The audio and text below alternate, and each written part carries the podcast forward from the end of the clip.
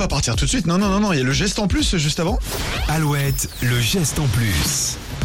Et demain, c'est le World Cleanup Day, une journée pendant laquelle des millions de personnes se rassemblent pour ramasser des déchets. Oui, elle a lieu chaque année le troisième samedi de septembre, officiellement depuis 2018. Et moi, je voulais vous parler d'un événement en particulier qui se déroule demain à Nantes et qui a été créé par l'entreprise Docteur Jonquille et Mr. Eye. Oh, c'est bien ça. Ouais, leur idée, c'est de semer des graines de trèfle à chaque endroit où un déchet sera ramassé, même dans les espaces urbains. Donc, en plus de nettoyer, l'entreprise soutenue par la métropole souhaite reconquérir les espaces verts. Et en plus, le choix du trèfle n'est pas anodin. Pourquoi en plus de porter bonheur quand il a quatre feuilles, il enrichit la terre et offre une source de nourriture pour les abeilles notamment. Donc ok. c'est très très bien. Bah. Docteur Jonquille et Mr. Eye s'est aussi associé à l'entreprise Mego dont nous avons déjà parlé dans le geste en plus euh, pour revaloriser les déchets ramassés et les transformer en mobilier urbain.